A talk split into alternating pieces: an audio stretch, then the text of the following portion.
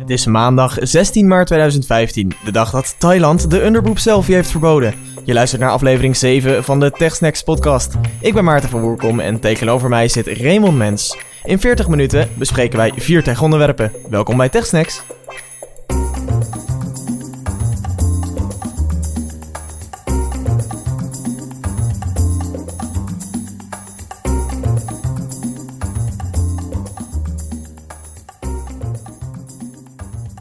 Raymond, het is vanaf vandaag eh, verboden dat jij je decolleté van onderen fotografeert. Nou, ik was er toch niet van plan, dus dat komt mooi uit. Nou, mooi. Dan eh, gaan we maar snel verder naar technologie. Ehm, hebben we nog wat eh, voor follow-up van vorige week? Want we hadden natuurlijk een hele volle nieuwsweek ehm, met het Apple-event. Wat is zelfs een extraatje wat jij geproduceerd hebt? Ja, een zogenaamd TechSnacks tussendoortje. Ja. Ehm, eh, gaan we misschien in de toekomst wel vaker zien. Was ook een, een suggestie van een luisteraar die dat noemde van... Misschien kunnen jullie wat specials doen ehm, bij dat soort evenementjes. eh, van zowel Apple als Microsoft als Google. En eh, nou, wat er nog meer in techland gebeurt. Misschien eh, dat je dat vaker ziet. Het TechSnacks tussendoortje. Wil je dus nog even weten wat Apple in, heeft aangekondigd. En dat in zes minuten. Dan kun je hem even luisteren. Dat vind je in iTunes en Soundcloud en onze website. En nou ja, alle kanalen waar we te vinden zijn. hey, we hebben ook nog, eh, behalve die aankondiging van Apple, hadden we de week daarvoor natuurlijk HTC en Samsung die allemaal nieuwe telefoons hebben aangekondigd. En we kregen daar een kleine tip over. We hebben het over die telefoons van HTC en Samsung gehad. En wij waren stiekem eigenlijk wel eh, voor de HTC One M9, omdat het een mooi toestel was met een mooie afgewerkte behuizing.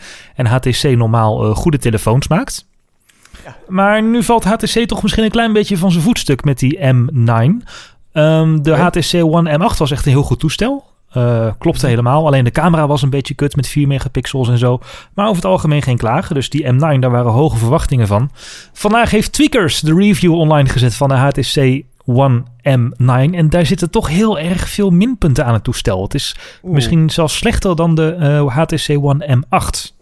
Oh, echt? Ja, ehm, Dat is wel treurig voor je nieuwe vlaggenschip. ja, inderdaad. De fotokwaliteit is niet heel bijzonder. HTC had eerst een eh 4 megapixel camera, maar met heel grote ja, lensopeningen, waardoor je eh, in, eh, in mindere lichtomstandigheden alsnog mooie foto's kon maken. Nou, die Ja. 4 megapixels hebben ze vervangen door 20 megapixels. Maar die 20 megapixel camera is eigenlijk niet heel goed voor een flagship smartphone. Het is gewoon een beetje een matige camera. Maar wacht, wacht even, want waar heeft dat dan precies mee te maken? Want, ehm, nou ja, als, als, als fotografie leek, dan denk ik, oh, meer megapixels. Nou ja, je hebt natuurlijk ook wel die, die sensoren en zo, maar 20 megapixel klinkt mij heel erg overtuigend. Ja, eh, volgens de review van Tweakers was de camera eh, wel snel, maar hij had heel veel moeite met scherpstellen op. eh, hij had heel veel moeite met scherpstellen op bepaalde oppervlakken. Mhm. En dat was ook een minpunt. Waar de vorige camera vrij goed was met het fotograferen in donkere omstandigheden, was de nieuwe camera daar best wel heel erg slecht in. Oeh, oké. Ja, en de accuduur is een van de mindere van de eh, moderne smartphones. En hij wordt ook heel erg warm, tot 50 graden. Dat ter vergelijking, een iPhone wordt ongeveer 35 graden als je hem volledig belast. Ja, en eh, dat is dan gewoon op kamertemperatuur. Eh, ja, als je, hem, als je ermee gaat gamen en je laat hem tegelijk op, dan heb je een telefoon die eigenlijk niet in je hand te houden is. Ai, nou, dat is dan wel jammer. Zo'n beste beurt voor HTC. Nee, helaas, helaas. Bedankt Ro voor de tip. Eh, die zei van, je moet even de review van Tweakers lezen, want je hebt het over het toestel gehad. Ja, mocht jij nou ook eh, denken van, ik wil wat mededelen aan die jongens, dan kun je dat kwijt via Twitter, techsnacks.nl, of via techsnacks.nl slash submit. En mailen mag ook naar reactie.techsnacks.nl, maar ik denk dat via de website het makkelijkst is. Precies. Zullen we snel door naar de eerste techsnack?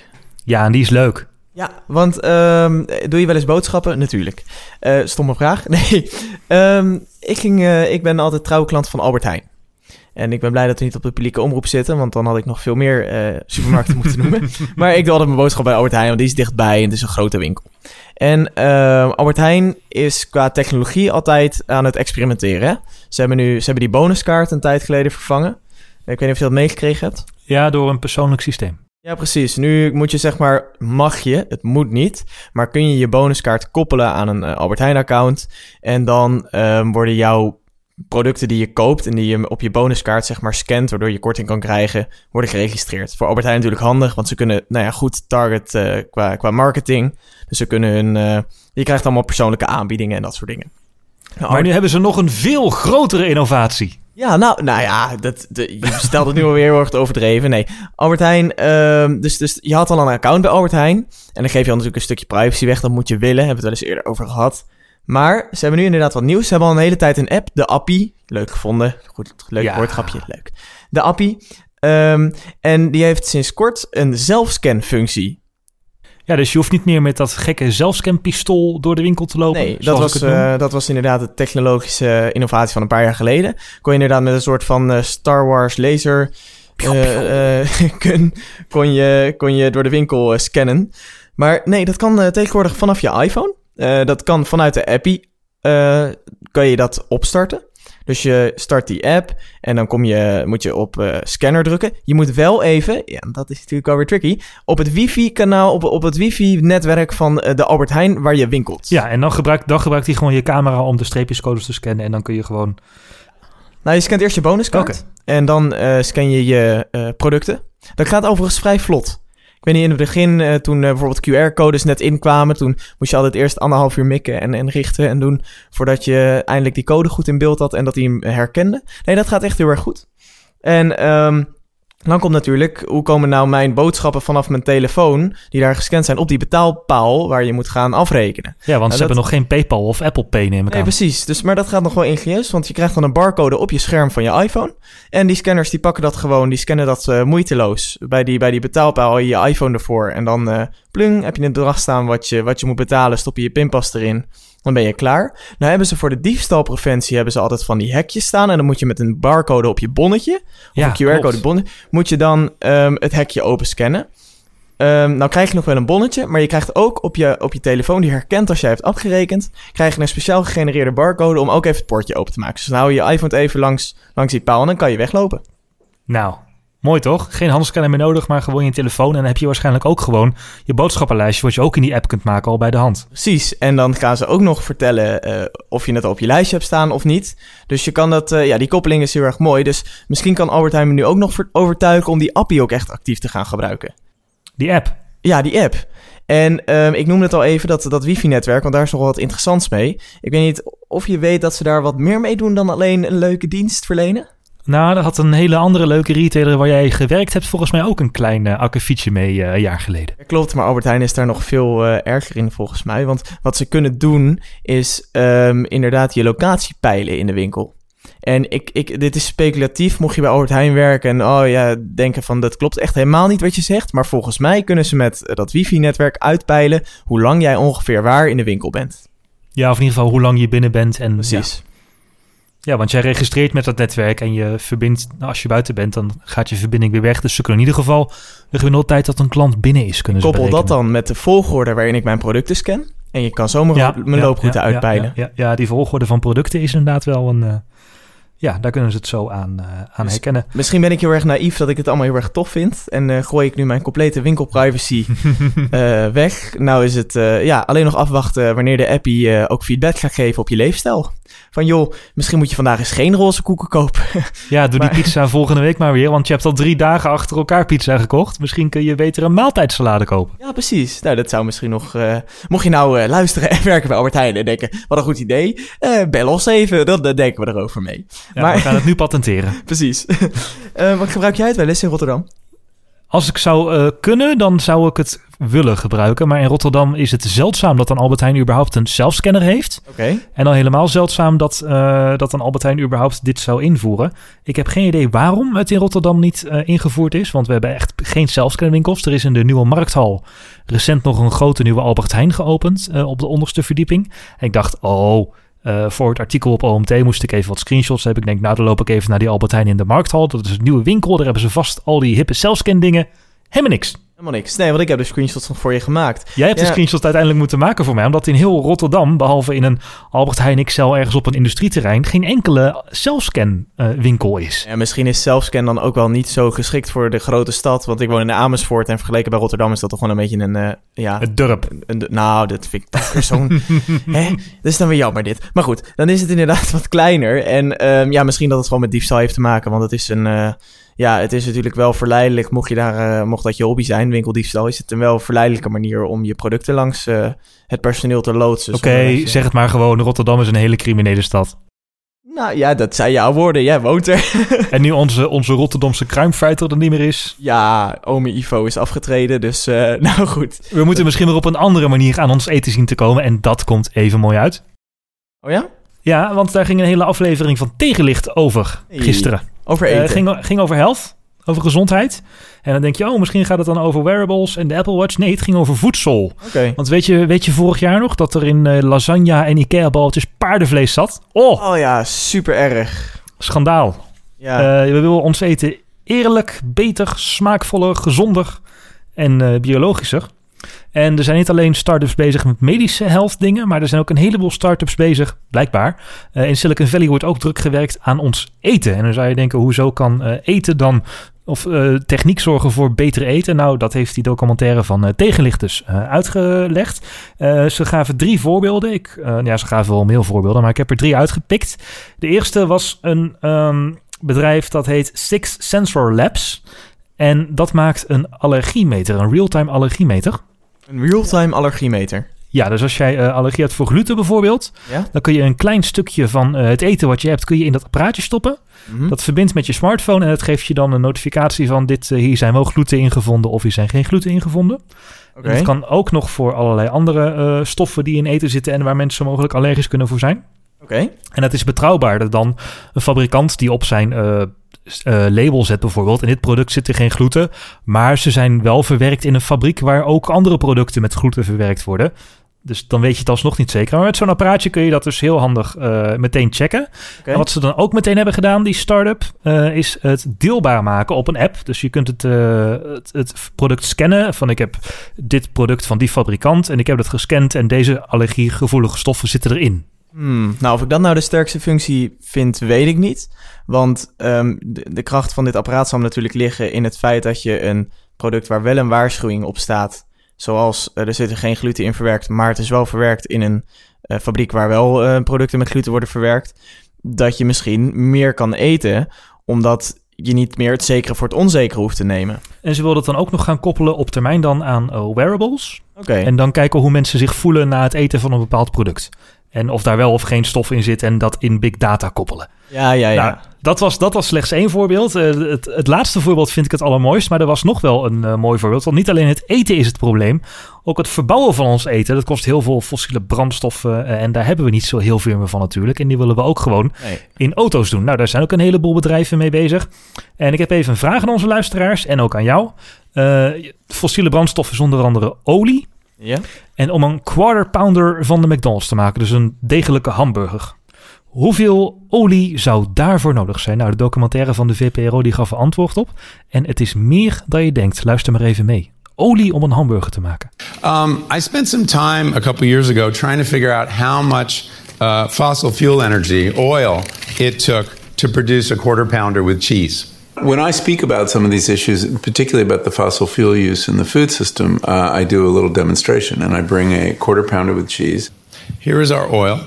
and I bring a pitcher of what looks like um, crude oil in four or five glasses. And, uh, and I pour them out to show you exactly how much fossil fuel goes into creating that quarter pounder with cheese. And it's 26 ounces of oil to produce that one hamburger. That's an astonishing amount of oil um, to produce something that could be produced entirely with sunlight.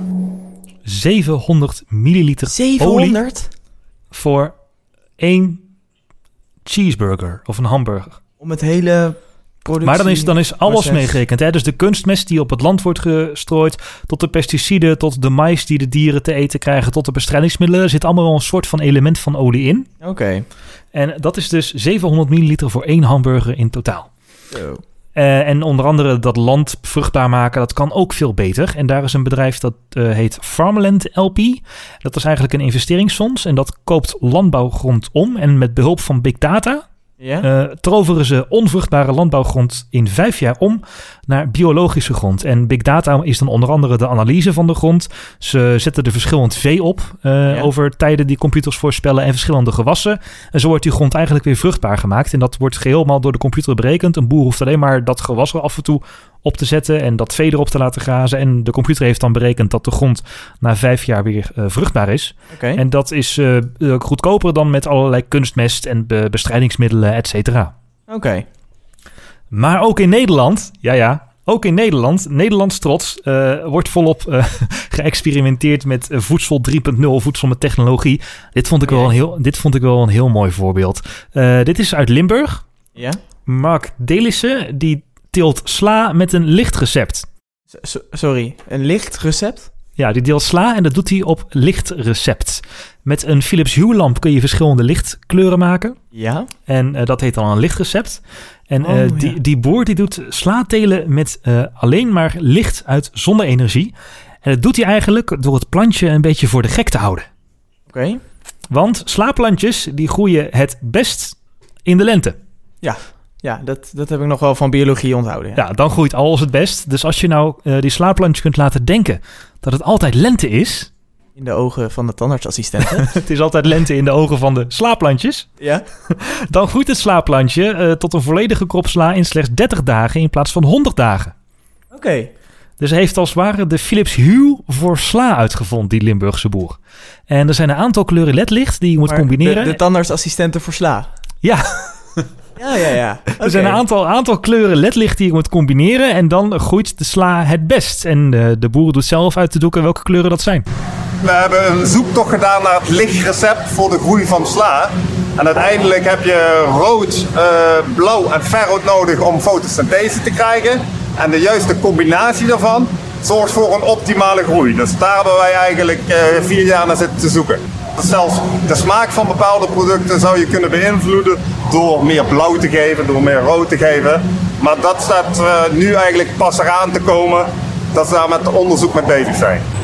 Nou, dus door verschillende kleuren licht toe te voegen, zou je zelfs in theorie de smaak van de sla nog kunnen beïnvloeden. Door een beetje meer blauw bij te doen, smaakt hij net iets anders als je een beetje meer rood licht erbij doet.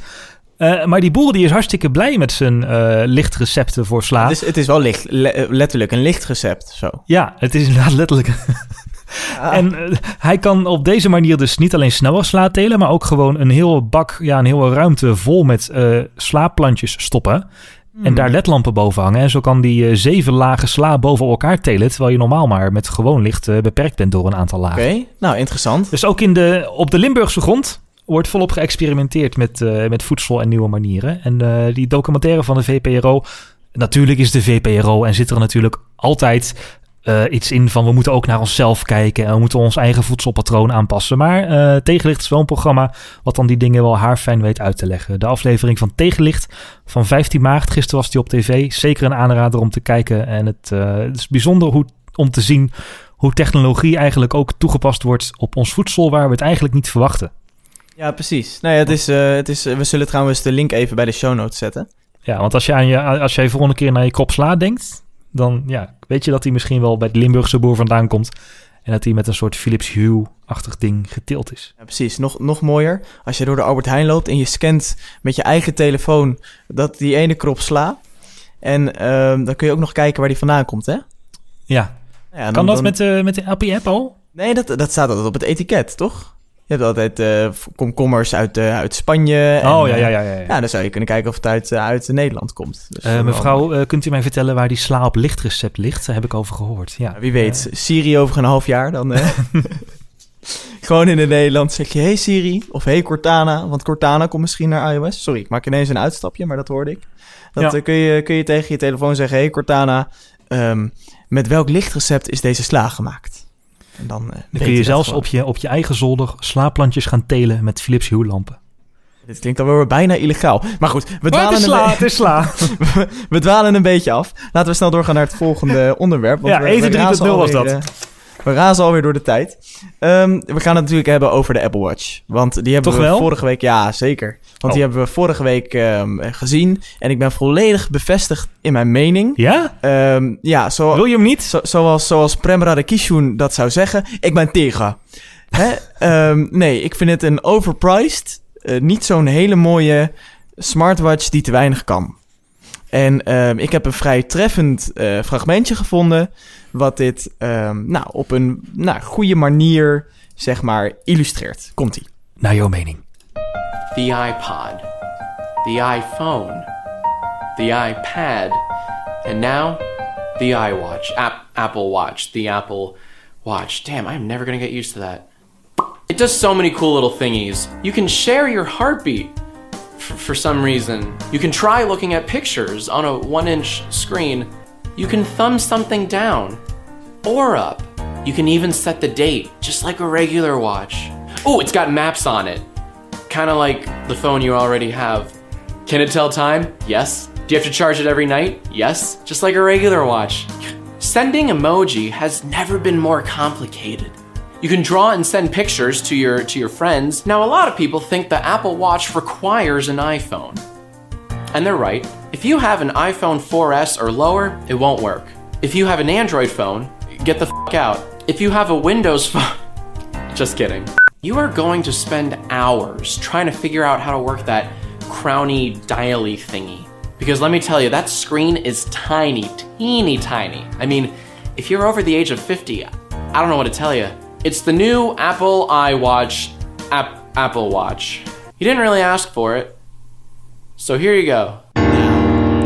Geweldig. Ik vind het een hele treffende, treffende samenvatting. Ehm, die is, ja, ze zetten natuurlijk, ze, ze maken de, de functies als het delen van je hartslag en ehm, het, het, het schrijven van, of het maken van tekeningetjes voor elkaar compleet belachelijk. En voorkomen terecht ook.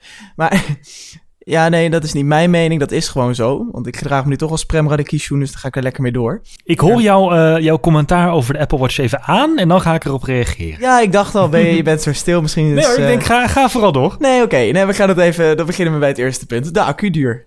18 uur. Perfect, precies een dag. Ja, theoretisch. Bij gemiddeld gebruik. Ja, en wat had je dan gewild? Anderhalve dag? Tweeënhalve dag? Zeven dagen. Zeven dagen. Zeven dagen. Dus dan moet je... Het feit dat ik mijn horloge moet opladen vind ik al vervelend.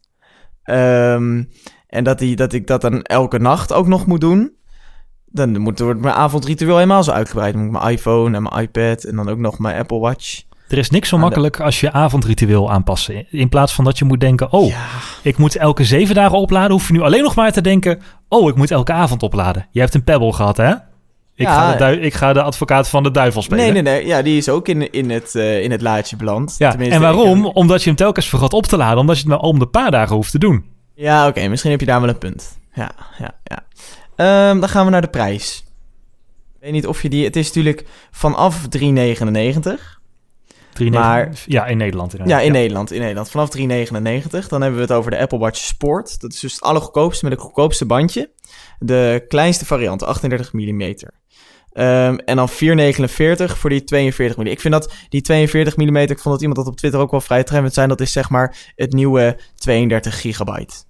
Hè? Vroeger moest je ook veel te veel betalen voor, voor veel te weinig eigenlijk om te upgraden. Nou, dat is hier ook zo. Dan de Apple Watch gewoon, hè, gewoon 649 euro en 699 euro. Voor, Ja, met, met een sportbandje. Met een sportband. Ja, dus ook nog het, het, het meest goedkope bandje. Want schrik niet, bandjes kunnen tot 400, 500 euro kosten, zeg ik eh, even uit mijn hoofd.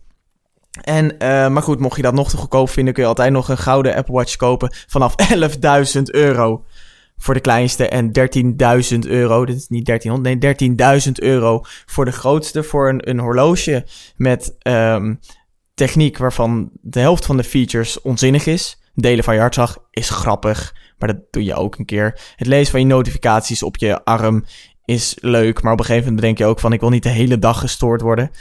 Ehm, het is niet voor niets dat we alle groepsapps en eh, dingen aan het muten zijn en dat er niet storen erg eh, steeds vaker aangaat bij heel veel mensen. Nou, en daarom Ehm, juist is in de Apple Watch app het mogelijk om te filteren van wie jij wel notificaties krijgt en van wie jij geen notificaties om je pols krijgt. Zelfs minder dan op je telefoon, bijvoorbeeld. Ja goed, die Apple Watch app kom ik zo even bij, want die is ook lelijk. Oh. Maar Je was Maar- nog met je premmetje bezig. Ik was nog even... Ja, daar ga ik ook lekker mee door. Ehm, maar goed, ik vind het voor wat je krijgt... Kijk, ik bedoel, als je de Pebble koopt... Dat is... Dat, er zitten vette functies op, goed ontwerp. Nou heeft Apple natuurlijk ook wel zijn best gedaan op het ontwerp. Maar ehm, dan, dan krijg je nog... qua Prijs, prijs-kwaliteitverhouding... eh, krijg je nog wel een goed apparaat. En ik vind dat je, zeker bij de Apple Watch... En ik als Apple-fan, het is echt wel wat dat ik dat zeg... Vind ik dat ehm, Apple hier gewoon je erg veel laat betalen... voor het feit dat je een Apple Watch hebt. En dat kan misschien ook niet anders, omdat ze een modeartikel neerzetten. Bedoel, een Gucci-tas is ook duurder omdat er Gucci op staat. Niet omdat de bouwkwaliteit nou zo geweldig is. Ik, eh, ja, ik vind dat dat bij, maar dat dat hier bij ehm, de Apple Watch er wel erg dik bovenop ligt. Oké, hij kost 150 euro meer dan de Pebble. Wat krijg je daarvoor? Een horloge dat stijlvol is, wat goede support heeft voor je iPhone. Sterker nog, de beste support voor je iPhone. Want een andere smartwatch heeft die support voor je iPhone niet. Ehm, je krijgt een supermooi scherm. Je krijgt meer functionaliteit dan de Pebble. En eh, hij Nou, zit wa- waarschijnlijk wat- beter om je pols heel dan veel de meer, Pebble. behalve dat meten dan, wat voor een heel veel meer functionaliteit? Eh, foto's opslaan, muziek opslaan. eh, alle notificaties van alle apps krijgen. In ga jij nou reageren In plaats serieus- van, Sorry Eh, hoor, maar ga jij nou... lezen. Nee, ik ga hier gewoon... Ik heb nog het verkiezingsdebat gekeken ook, dat doen ze daar ook. Ga jij nou serieus beweren dat jij foto's op je horloge gaat kijken? nee, da- dat zie ik nog niet mezelf niet doen. Maar muziek luisteren tijdens het joggen met mijn mooie Bluetooth beats. Nou, kan mijn iPhone thuis blijven. Vanaf je horloge? Nee. Kan die dan thuis blijven? Ja, waarom niet? Ik ga altijd een uur joggen. Maakt me niet uit hoeveel kilometer het is. Ik ga gewoon een uur. En eh, als ik eh, mijn muziek via mijn watch naar mijn Bluetooth headphone kan spelen. Ja, waarom niet? Zit die enorme Ja, goed, iPhone kun niet je in daarna mijn niet meer de tijd bekijken, want dan is wel je smartwatch leeg. Maar ehm, ja, nou, dat is dan misschien de muziek inderdaad, die functie. Ehm, en, en voor de rest, ja, ik denk niet dat je heel veel meer doet. Nou, laat, ik het, laat ik het dan wel nuanceren. Ik doe niet veel meer met een smartwatch dan even snel een berichtje bekijken. En het wordt, het wordt eigenlijk een beetje in de markt gezet als een apparaat wat heel veel dezelfde functionaliteit heeft van je telefoon, maar dan naar je pols gebracht. Ja, maar en ik denk jouw dat iPhone, die had Ik tien denk jaar dat geleden kon jij precies... Oh, Nee, ik wil even mijn punt afmaken. Ik denk namelijk dat het gebruik van een smartwatch niet te vergelijken is met die, van een met die van een telefoon. En dat je dus ook niet moet beweren dat je een telefoon kleiner maakt dan op je polsrand. Ik het denk is ook geen telefoon die kleiner gemaakt is om op je pols te. Maar, Nee, maar- Als, al zou het dat zijn... Ze willen, Is je- ze is je willen punt heel klaar? Dan veel- kan ik nee, tegen ze willen heel veel, Oh. ze willen heel veel functionaliteit of informatie van die telefoon naar die pols krijgen. Daar is een smartwatch voor. Hè? Ja, Nou, omdat vandaar. het makkelijker is. Ja, nee, want ik, dat denk ik dus niet. En minder moeite. Wat, wat, wat vind jij nou extra dan? En dan, oké, die muziek, dat, dat is dan één punt. Ehm, de, de notificaties, nou, dat kan ik ook nog wel het nut van inzien. En dan? Nou, vroeger, hè, tien jaar geleden, toen was de iPhone nog niet. En toen hadden we allemaal een laptop of een computer. En eh, toen die iPhone er kwam, gingen we ineens, als we op de bank zaten, gingen we niet meer naar onze computer grijpen, maar Ja, gewoon op ons ja, iPhone-scherm Ja, kijken. dat sentiment ken ik. Nee, maar ik wil even dat je het over de al, Apple al, Watch al nu was hebt. het, al was het eh, minder handig om op je Apple, om op je iPhone te kijken, toch deed je het, want die computer pakken was ineens heel veel meer moeite. En ik ben ervan overtuigd dat al is het nu nog niet optimaal om die notificaties op je eh, horloge te lezen, mensen zijn zo omdat het minder moeite is en omdat dingen vanaf de watch kunnen zonder je telefoon uit je zak te halen. Mensen gaan dat doen. Dat denk ik. Oké, maar dan nu even terug naar mijn vraag, want dat was niet de vraag die ik stelde. Naast het, ehm, het lezen van je notificaties en het gebruik van je muziek. Ja. Wat ga jij, waarvoor denk je nou, daarvoor koop ik een Apple Watch? Nou, dat zijn ongeveer wel de belangrijkste ongeveer- functies. Maar dat, met het fitnesselement, dat dat kan heeft een Apple Pebble ook gezegd. nee, want is dat met je dan niet je, je nummertjes kan opslaan op je Pebble. met een Apple Watch kan ik meteen reageren en meteen een voice note terugsturen, terwijl ik met een Pebble alleen kan zien dat iemand Maar- iets heeft gestuurd. Ik weet niet of je wel eens ehm, door het OV gaat met je oortjes in en dan gaat telefoneren. En dat je dan recht voor je uitkijkt en dat je op een gegeven moment dat iemand zich omdraait en je heel raar aankijkt en die het idee heeft dat je tegen hem aan het praten bent, terwijl je eigenlijk via je inline microfoontje in je oortje aan het telefoneren Ja, bent. Heb je, heb je dat wel eens? Ja, ja, ja. Moet je nu even voorstellen dat je zeg maar zo'nzelfde gesprek voert of even wat terugstuurt, maar dat je dan op Rotterdam Centraal staat en ehm, je horloge naar je mond brengt en schreeuwt: Ik eet vanavond pizza! En dat, dat iedereen dan om zich heen kijkt en denkt: Wat is die aan het doen? Maar wat zou, ook- je, wat zou je liever hebben? Een Google Glass waar je het, tegen, waar je het in gaat Ja, zeggen of iets een heel horloge? anders. Dat is Nee, dit, iets heel dit, anders. is, dit is de enige vorm van een wearable die toepasbaar is en die mensen niet awkward om vinden. berichten te sturen.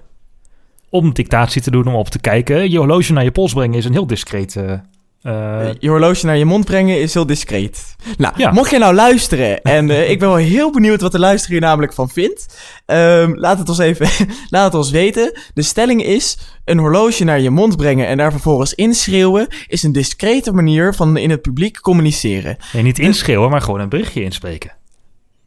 Je hoeft er niet in te schreeuwen. Oké, oké, oké. Oké, ik zal het niet te veel cultiveren. Nee, goed. Het praten tegen je horloge in het openbaar is ehm, een discrete manier van communiceren. Als we toch al met onze earpods eh, voor ons uitlopen te praten... terwijl mensen ons aankijken van... what the fuck doe jij nou? Oh, je hebt je earpods in. Dan kun je beter nog dat je een apparaat ziet waar je tegen kan praten. Nou goed, eh, ik ben heel erg benieuwd naar jullie mening. Laat het weten via techsnacksnl op Twitter. En, eh, of via techsnacks.nl slash submit. Dan lezen we je reactie en nemen we hem mee volgende week in de follow-up. Ik oh, ga nu en, en, even... en, en Maarten, Maarten. ja, jij gelooft er niet in, maar er zijn hele hotels die verbouwd worden om gebruik te kunnen maken van de Apple Watch. Als eh, er echt mensen zijn die er niet over nagedacht zouden hebben, zouden ze niet een heel hotel gaan ombouwen om gebruik te kunnen maken van de Apple Ah, nee, Watch. je moet risico's leven, of je moet risico's nemen in het leven, zeker als hotel. En die hotels die bouwen, die hotels die bouwen hun eh, infrastructuur niet om voor de Pebble, niet voor de Samsung Galaxy Gear smartwatch, maar alleen voor de Apple Watch. Ja, en ik denk dat daar wel een vrij sterke lobby met een eh, vrij grote hoeveelheid dollars achter zit. Ja, maar goed, dat, dat terzijde, dat terzijde. Eh, want we moeten dit gaan afronden, anders gaat het veel te lang duren. Ehm, ik ga nog heel even snel over de app praten. Ehm, we hebben sinds iOS 7 het skeuomorfisme en de realiteit binnen apps gedag gezegd. Hè? Het is allemaal... ehm, eh, is het nu, nu plat en material design. Ja. En toen opende ik de Apple Watch app in de beta van iOS. En toen zag ik daar fotootjes met schaduwen, drop shadows. eh, ehm, een, een ja, soort van Android-achtige app die, waar je begint. Tenminste, nu moet ik niet luisteren als die Android hebben, maar dat ja, vind ik, ik vind dat de iOS-apps over het algemeen er wat chiquer uitzien dan op Android. Al gaat het op Android ook steeds beter. Ehm, maar alleen als je die app opent, dan zie je eerst dus allemaal fotootjes van Apple Watches die in en uitveden. Dan is je hele scherm zwart. Dan ga je naar ontdek. Dat, eh, ik weet niet, heb je hem zelf gezien al? Ja, maar ook de, de, hoe die eruit ziet als je wel een Apple Watch hebt. Ja, toen werd hij ook helemaal zwart, hè? Ja, Behalve bij ontdek, dan is hij weer helemaal wit. het zwarte thema is inderdaad helemaal doorgevoerd. Omdat het voor de watch is en het Ja, scherm voor de ook helft zwart dus. is, is het Voor de ook, helft. eh, Want als je naar ontdek gaat, dan is het wit. Ja, omdat je nog niet met de watch bezig bent, maar met de Apple Store. Ja, oké. Nou goed, dat, eh, dat moet zich dan maar... Maar ja, ik vind het, eh, het... Het steekt compleet af tegen de rest van iOS. Er is geen enkele andere app die zwart is in iOS. Nee, dat is wel gek inderdaad. Dat ook de iPhone-app waar je de watch mee configureert zwart is. Dan denk Ja, ik ook, dus hmm, dat vind ik, niet, eh, vind ik niet helemaal chic gedaan. Want dat niet lelijk, eh, overigens, naar mijn mening. Vind jij. En, dus ehm, ja, en ik vind nog steeds... Goed, je kan er wel veel in instellen. In die, in die Watch-app. Ja, ontzettend veel. Twijfel ik nog steeds of dat dan weer zo Apple-achtig is. Meest persoonlijke apparaat ooit, dus veel instellingen. Ja, dus dat zal wel de insteek zijn dan. Goed, ehm, ik ga stoppen met zeuren over de Apple Watch. Ik ga hem niet kopen. Ben je Eh, dan, ga je dan wel die nieuwe MacBook kopen? Ja, maar daar komen we straks, gaan we het zo over hebben, toch? Ja, ik ga de Apple Watch, nou, ik denk ook om eh, werkredenen wel halen. Ja, oké, dat kan ik me wel voorstellen. Ik moet, een, ik moet uiteindelijk een artikel gaan schrijven, een week met de Apple Watch. En zo vaak heb ik op mijn iPhone gekeken en zo vaak deed ik dat daarvoor. En dat Ja. soort dingen. Nou, ik ben heel benieuwd. Als je dat artikel gaat schrijven, dan eh, gaan we daarna in de podcast er nog wel even op terugkomen hoe jouw week met de Apple Watch is bevallen. En dan zal ik wel ehm, kijken of ik TCT ook eh, nog een week bijvoorbeeld eh, een smartwatch kan dragen. Gaan we eens even kijken of een Apple Watch kan, kan lenen. Dan hadden we nog de nieuwe MacBook. Ja, ja. Waar we het toch ook even over moeten hebben. Daar moeten we het ook even over hebben. Laten we het iets korter houden dan over de Apple Watch. Ik ben verkocht. Ja, mooi ding hè? En ik vind het ook het, het meest, eh, het apparaat wat het meest binnen de Apple-filosofie past dat ze de laatste jaren hebben aangekondigd. Het is de iPad onder de MacBooks. Ja, en het is, het is ook een MacBook met een design en een eh, inhoud qua technologie. Waar de geeks meteen van eh, gingen schreeuwen: ah, het is te weinig en het is lelijk. Maar het is echt een apparaat voor de mensen die naar een bedrijf gaan en zeggen: Ik wil een goede computer. En ik, wil, ik hoef niet te weten wat erin zit. Het interesseert me allemaal niet. Als ik maar mijn huistuin- en keukenwerk erop kan doen en hem mee kan nemen voor mijn werk. En hè, dus geen zware grafische toepassing of zo, daar is hij allemaal niet voor gemaakt. Maar dit is gewoon voor de normale huistuin- en keukengebruiker, de student, de, de hoe heet het, de, degene met een normale kantoorbaan. Die zeggen, we willen een goede computer waar we gewoon op kunnen werken zonder ergens bij na te hoeven denken. Ja, de accu is eh, ook wel all day. Al vind ik het wel bijzonder dat all day bij de iPad dan 9 tot 10 uur is en bij de eh, MacBook ook. Maar bij de andere MacBook was all day toch wel 12 uur. Maar goed, hè, marketing dingetje. Eh, ze hebben echt wel heel, heel, heel, heel, heel veel innovatie in het ding gestopt. Onder andere de accu waar ik het al over had. Dat ding dat heeft verschillende laagjes, waardoor hij de hele MacBook kan vullen. En hij is niet eh, aan de kanten afgerond, waardoor hij toch net weer past in het wigvormige ontwerp van de MacBook. Dus daar hebben ze echt wel een best op gedaan. En Force Touch. En ik ga het nu zeggen op 16 maart 2015. De toekomst is Force Touch. Denk je dat we dan ook voor de iMacs eh, nieuwe touchpads gaan krijgen, een nieuwe Magic Mouse? Ja, dat gaan we. eh, In ieder geval trackpads. Eh, Magic Mouse durf ik niet te zeggen. Maar Force Touch is dus een trackpad dat drukgevoelig is en wat ook feedback kan geven eventueel. Dat laatste is optioneel, maar het is bij die nieuwe MacBook wel gedaan. Omdat je trackpad daar niet in kunt drukken. Maar hij simuleert als het ware iets... ja, je, het is fysiek niet meer indrukbaar. Maar hij kan Nee, wel de, de hoeveelheid druk die je uitoefent detecteren. En om jou toch te laten lijken alsof je hem indrukt... doet hij iets met trilletjes die dan toch lijken alsof je hem indrukt. En eh, ja, dat moet je zelf even voelen. Maar het schijnt heel bijzonder te zijn. Ja, want er zitten vier druksensoren onder die kunnen registreren eh, of jij nou hard drukt of zacht drukt. Ja, en die kunnen dus ook feedback geven daarop. Ja, Waardoor het lijkt alsof je hem echt indrukt. Ehm, en ze hebben in de nieuwe beta van OS X zijn al een heel groot aantal functies toegevoegd die met het Force Touch te maken hebben. Het komt ook omdat de 13-inch MacBook Pro al van dat Force Touch voorzien is. Oké, In de derde beta van OS X 10.10.3 zit al ondersteuning voor Force Touch. En je kunt in eh, een eh, webpagina kun je een, dingetje, een tekst aanklikken. En daar dus eh, hard op drukken. En dan krijg je eh, informatie erover uit de dictionary of de Wikipedia. In, eh, ook in Safari kun je links previewen. Van documenten bijvoorbeeld die gelinkt zijn. In Numbers wordt het gebruikt. In de doc kun je exposé openen door Force Touch te doen. In Mail kun je eh, een pdfje meteen opmaken met markups zoals loopen en ja, dat soort dingen. Ja. En ook in berichten kun je eh, alvast bijlagen toevoegen door hard in het bericht te drukken. Dus dat is wel de toekomst, denk ik. ja, nou ja, dat moeten, we, dat moeten we gaan zien. Maar er zit nog meer innovatie in. De USB-C-poort. 3.1c om precies te zijn. Ja, Want die kan alles. Dat is de eerste, de eerste universele poort die alles kan verwerken. Zeg ik dat goed? Ehm, ja Thunderbolt was het ook al een beetje.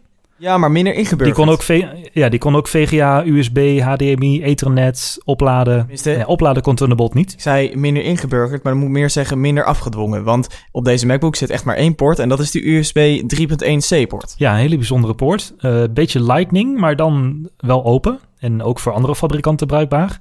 En eh, je hebt ongetwijfeld overal al gelezen wat die poort inhoudt. Maar misschien heb je nog niet overal gelezen dat ook Google hem gaat adopteren op zijn nieuwe Chromebook. Oké.